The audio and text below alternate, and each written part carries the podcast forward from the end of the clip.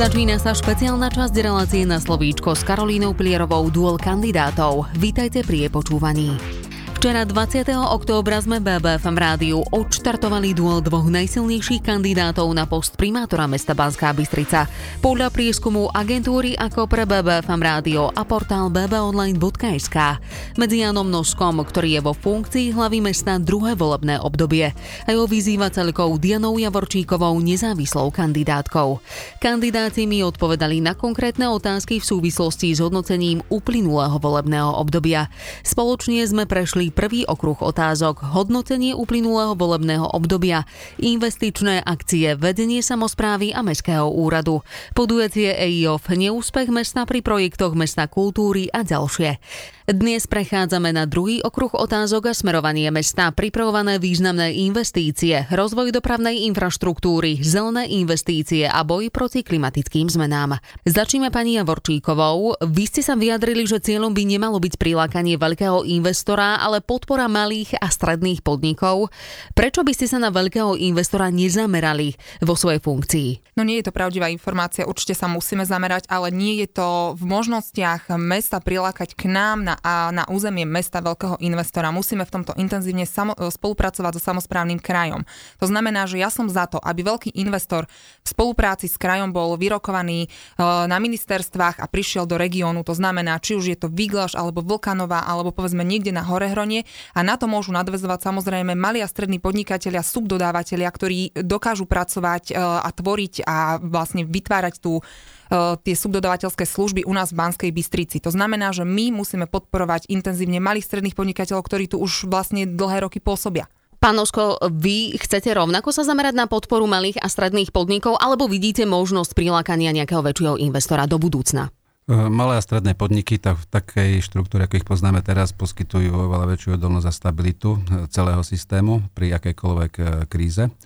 A veľký investor, pokiaľ príde, tak samozrejme musí vychádzať zo štruktúry e, proste toho, podnikania, toho podnikateľského sektora, aký tu je. Musí na, samozrejme navezovať na stredné školy, na vysoké školy, na to, aby tu bola trvalé udržateľná personálna infraštruktúra potreba pre strategického investora. Vy máte informácie zo Slovenskej agentúry pre rozvoj investícií a obchodu, či by mal potenciálny záujem nejaký zahraničný investor prísť do nášho regiónu?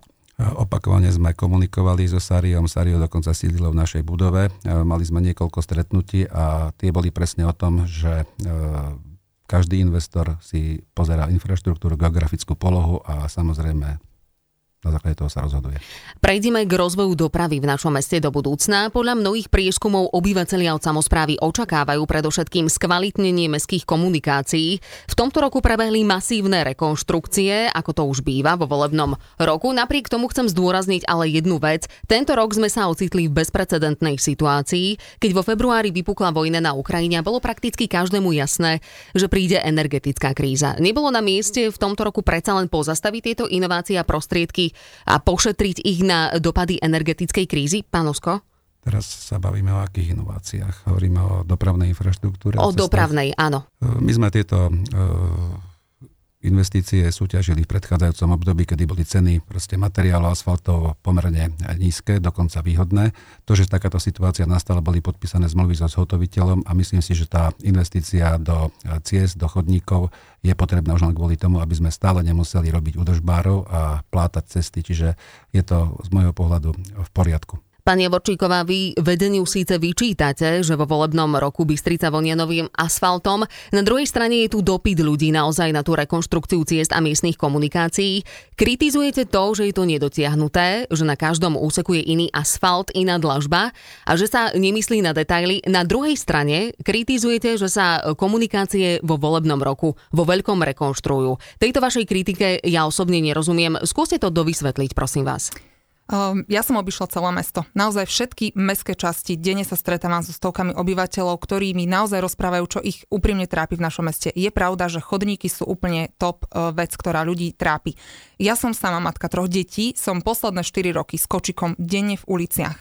Ja vidím, čo sú to naše bariérové chodníky s vysokými obrubníkmi a dokonca s lampami v strede chodníkov a viem, že toto je potrebné riešiť. Absolútne ja nevyčítam uh, vedeniu mesta, že sa investovalo do rekonštrukcie ciest a chodníkov. V žiadnom prípade je to veľmi dobré, že sa konečne začali prerábať, dokonca takto uh, komplexne a vo veľkom, Ale ja hovorím, že už žijeme inú dobu. My musíme reagovať na klimatickú krízu, ktorá tu je. Nemôžeme asfaltovať, vylievať tony asfaltu do ulic. My musíme dať pridanú hodnotu tým uliciam. Redesign ulic robiť. Musíme tam sadiť aleje stromov a robiť cyklotrasy. Chodníky robiť s dlažbami, aby boli vodopriepustné. To proste asfaltovalo sa v 70. rokoch. Pozor na čas, pani Vorčíková. Alarmujúcim problémom v meste sú niektoré mosty v havarínom stave. Uvediem len jeden z príkladov, most na Mládežníckej. Počíta sa tam s miliónovými investíciami. Kde na to mesto zoberie peniaze, pánosko?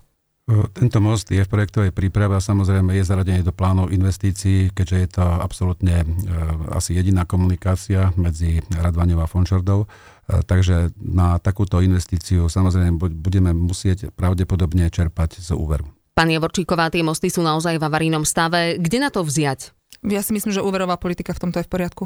Keď sme ešte pri tej doprave v ranej a poubednejšej špičke, nám na hlavných tehoch kolabuje doprava. Ako sme mohli dospieť do takejto situácie a ako to plánujete riešiť? Keď sa bavíme konkrétne, máte asi na mysli uh, OC Point, uh, kde tak ten dopravný problém skutočne možno je, nie je až taký vypuklý, ako teda to popisujeme, ale máme tu zámer vyriešiť to e, ulicou na Troskách a predležením pešej zóny, e, ktorá by viedla z Dolnej ulice po podkruhový objazd až e, smerom k Európe shoppingu. Hej, tento problém by odľahčil túto dopravu a myslím si, že by to pomohlo. Problémom sú ale teda aj hlavný ťah e, popri rieke Hron, čiže cesta 1 lomeno 66 a taktiež aj Tajovského ulica. Nech sa páči. Len doplním, ako momentálne je v procese inteligentná e, doprava, to znamená, že to budú semafory, ktoré budú e, uprednostňovať mestskú hromadnú dopravu a aj vôbec ako radenie individuálnej motorovej dopravy. Takže toto určite ako tejto situácii pomôže. Čiže inteligentné semafory do budúcna Áno. zavádzanie. Pani Javorčíková, vy by ste ako riešili túto situáciu? Aké má mesto možnosti? No mesto má také možnosti, že 8 rokov absolútne zanedbáva tému dopravy a mobility v našom meste. Aj pán eh, viceprimátor Gajdošik to tu u vás v relácii povedal, že, my, že aut v našom meste pribúda. No podľa mňa to je absolútny výsmech. Prečo asi tak pribúda? Pretože sa nevenujeme systematickému a koncepčnému prístupu k doprave a mobilite v našom meste. My nebudujeme eh, bezpečné koridory z mestských častí pre chodcov, aby sa dostali do centra. My nepodporujeme kvalitnú MHD, my nestaviame cyklotrasy. Ako inak chceme znižovať počet aut v našom meste? To, to sa inak nedá. Máme samozrejme v našom programe viacero uh, možností, potrebujeme zefektívniť systém fungovania K MHD. vášmu volebnému programu sa ešte dostaneme. Problémom je v meste ale aj statická doprava a nedostatočné možnosti parkovania, predovšetkým na sídliskách. Asi všetci poslanci teda z mestského zastupiteľstva v našej relácii uviedli, že riešením je vybudovanie veľkých parkovacích domov. Pán Osko, prečo sa v Banskej Bystrici za vášho vedenia za posledné roky nevybudoval väčší parkovací dom? Ešte zareagujem na e, kolegyňu. E, čo sa týka cyklotras, ako pokiaľ sleduje e, túto prípravu, tak množstvo cyklotras vlastne z každej meskej časti je plánovaných 16 km, teda cyklotras dokopy. A tieto cyklotrasy sú v rôznom, v rôznom štádiu procesu. To znamená, niektoré majú územné rozhodnutie, stavebné povolenie, dokonca jedna je podaná už na žiadosť o nenávratný finančný príspevok z plánu odolnosti a obnovy. Takže není to taký jednoduchý proces, ako sa to teda hovorí. A čo sa týka parkovacích domov, e, parkovacie domy nie je postaviť e, až také jednoduché. Treba vybrať vhodné lokality a pokiaľ tieto lokality sú, mali by vychádzať z nejakej štúdie a participatívneho procesu. Takže budeme sa im určite e, venovať v tomto ďalšom volebnom období. Pán viceprimátor Gajdošík v našej relácii povedal v máji 2022, že mesto má zhruba náčrt, ako by tá parkovacia politika mala vyzerať. Toto neznie úplne ako jasná vízia. Máte ju? Parkovacia politika by mala vychádzať z dát. Samozrejme, potrebujeme z mesta vytlačiť e, ľudí, ktorí v meste nemajú trvalý pobyt, zvýhodniť tých, ktorí trvalý pobyt majú, čiže rozšíriť rezidenčné parkovanie aj na sídliska. A samozrejme v tejto parkovacej politike pokračovať tým, že e, jednoducho v roku 2025 končí zmluva so spoločnosťou EI zaviesť regulované parkovanie a prevziať vôbec e, parkovaciu politiku do rúk mesta. Kde tá parkovacia politika za posledných 8 rokov teda pokročila? Lebo toto sa rozprávame do budúcna, teraz sa pozrime na tú minulosť. Rozprávame sa do budúcna e, preto, pretože sme, e, máme teda k dispozícii exaktné dáta z plánu držateľnej mobility, ktorá nám dáva jasné e, čísla o tom, akým spôsobom pri regulácii parkovania v meste pokračovať. Pani Javorčíková, môžete musím, zareagovať? Musím zareagovať aj na tie cyklotrasy, pretože je pravda, že na tento rok, na budúci rok teda máme 35 miliónov eur z plánu obnovy a tých 16 kilometrov cyklotras nebolo ani jedna z tých cyklotras podaná v rámci plánu obnovy. Žiaľ, 50 samozpráv iných už sa prihlásilo do čerpania, to znamená, že nás predbehnú. Jednu jedinú ste podali na Sitnianskej ulici, ktorá bola mimo tých 16 kilometrov, čo ste slubovali pán primátor v radničných novinách už pred pol rokom, hádam, že budú.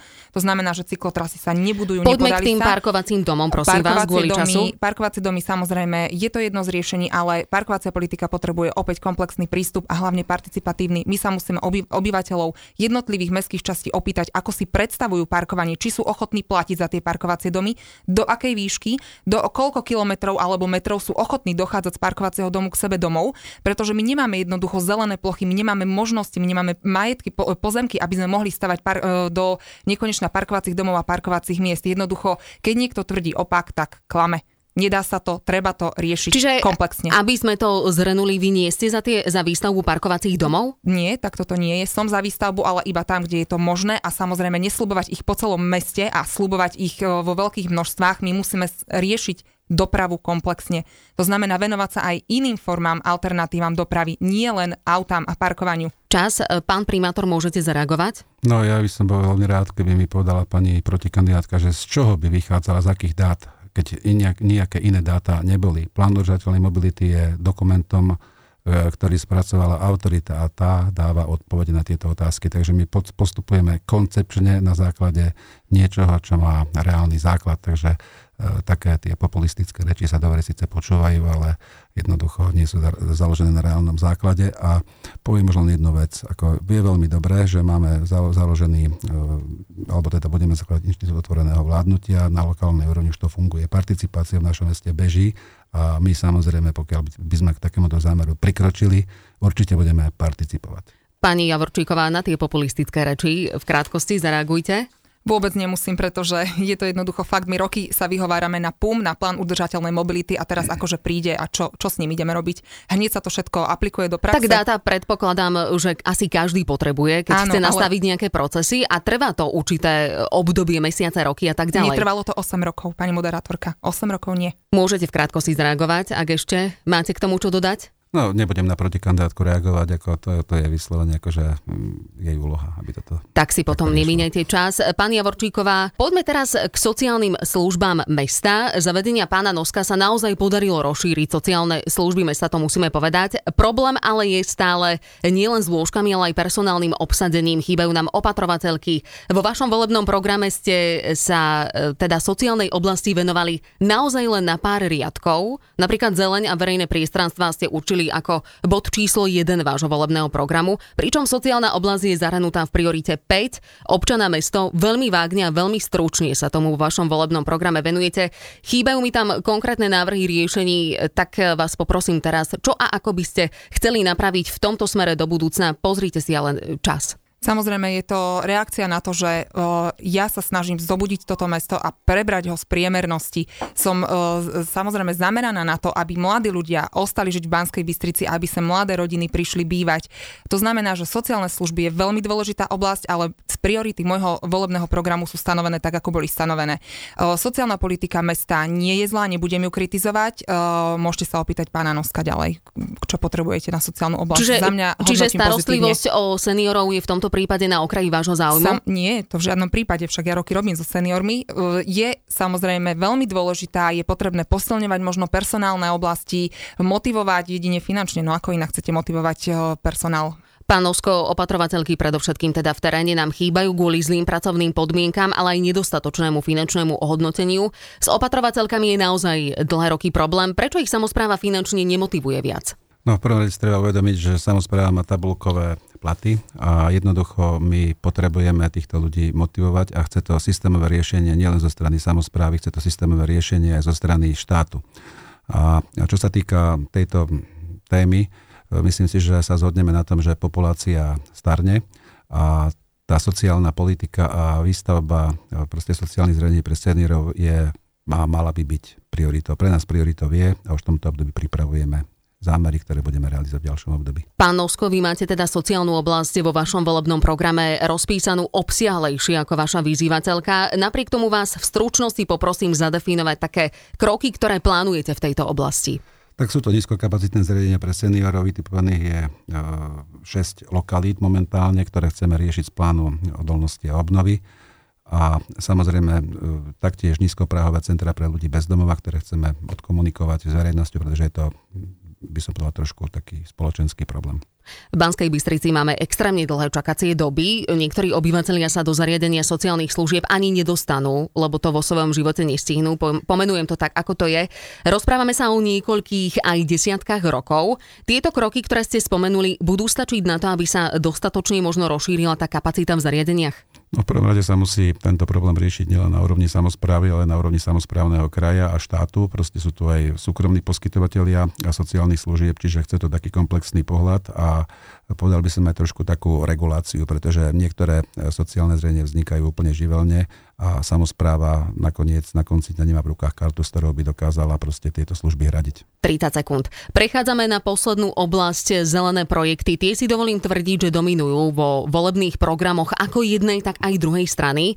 Pán Osko, začníme vami. Vy plánujete nadviazať v nasledujúcom volebnom období na projekt Zelené sídliská. Vaši oponenti vám ale vyčítajú, že chcete vytvárať zelené sídliska tam, kde je veľa zelene. Naopak betónové centrum je vynechávané. Prečo a ako plánujete centrum v tomto zmysle zveladiť posledných 30 sekúnd. Budeme pokračovať v projekte zelených sídlisk, budeme pokračovať v ďalších opatreniach na zmiernenie e, klímy. E, neviem si v tejto chvíli predstaviť, akým spôsobom pretvoriť ako centrum mesta námestie. Dá sa samozrejme na tým uvažovať, ale chce to opäť ako participáciu, je to e, pamiatková zóna, Čiže ten problém je oveľa širší a jeho treba široko rozdiskutovať. Áno, pani Javorčíková, vy síce pánovi Noskovi vyčítate, že z hľadiska zelenie je centrum zanedbávané, je ale pravdou, že zelené sídlisko z námestia SMP asi neurobíte a môžu tam nastať maximálne, keď to tak nazvem, zelené kozmetické úpravy. Ako teda plánujete zmierniť dopady klímy v zastávanejších častiach mesta, konkrétne aj v centre? No, možno sa milíte, pani moderátorka, pretože to vôbec nemusí byť tak. My dokážeme vzrastlú zeleň sadiť už aj na námestí, treba to ale odkonzultovať samozrejme s pamiatkovým úradom. Máme mnoho vodných prvkov, ktoré absolútne e, nikde v Banskej Bystrici nepribúdajú, okrem teda tej pochvodznej slavnej fontány, ktorá nešla celé leto na Sitnianskej. My potrebujeme veľmi investovať do už tých konkrétnych opatrení, ktoré už majú v Banskej Bystrici dávno byť. My sa teraz len bavíme o tom, že čo ideme zavádzať, však nám tu horí mesto, prosím vás. Najsuchšie leto, najteplejšie leto. Predstavte si, že máte 80 rokov a chcete ísť do mesta. Vy sa nemáte kde ani len skryť v tieni, vy na tom novo asfaltovaných cestách sa idete upiecť a nemáte sa ani len kde napiť vody, pretože pitné fontánky u nás je jedna jediná, hádam, na námestí. Je to veľmi zle, potrebujeme uh, investovať do konkrétnych opatrení, ktoré už dnes musia prísť od odbornej starostlivosti o zeleň. My nemôžeme v dnešnej dobe už sadiť uh, letničky po kruhových objazdoch a sirvotky, keď potrebujeme uh, investovať do trvaliek a do vzrastlej zelene, nie sadiť tie, pardon, ale 10 cm hrubé metly ktoré sadíme momentálne. Pán Nosko, zostáva vám ešte 13 sekúnd. Chcete ich využiť na reakciu? Nie, nebudem reagovať, sú to populistické reči, ako všetko sa dá, všetko hneď, samozrejme nie je to tak. 8 rokov nie je hneď, pán primátor, a poviem vám pravdu, že klimatická kríza je už tu a nebude čakať na to, či sa zobudíme o ďalších 8 rokov. Pánovi Noskovi zostáva 9 sekúnd, e, pani e, Javorčíkovej zostáva 18 sekúnd. Ešte nám tu zostáva e, teda posledná téma, to je znižovanie a zefektívňovanie energetickej náročnosti mesta. Pani Javorčíková možno ešte stihnete a pán Nosko možno tiež aspoň v takých troch základných bodoch. Musíme šetriť. Takže nestíhate, nebudete sa, sa k tomu vyjadrovať. Pán Osko, ani vy neskúsite v pár bodoch? Mapa energetického šetrenia je pripravená a do budúcnosti fotovoltika na mestských budovách. Dobre, čas vypršal aj pani Javorčíkovej, aj pánovi Noskovi. Toto bol druhý okruh otázok na našich kandidátov. V pondelok 24. októbra o 13.30 nás čaká tretia časť duelu kandidátov, v ktorej sa pozrieme na dlhodobé prenajmy mestského majetku ako nevyužitý potenciál mesta, plážové kúpelisko a súvisiace kauzy, amfiteátr Medzený Hámor, park pod pamätníkom SMP, nábrežie Hrona a ich rozvoj. Milí poslucháči, ďakujem za pozornosť, pekný víkend počujeme sa opäť v pondelok.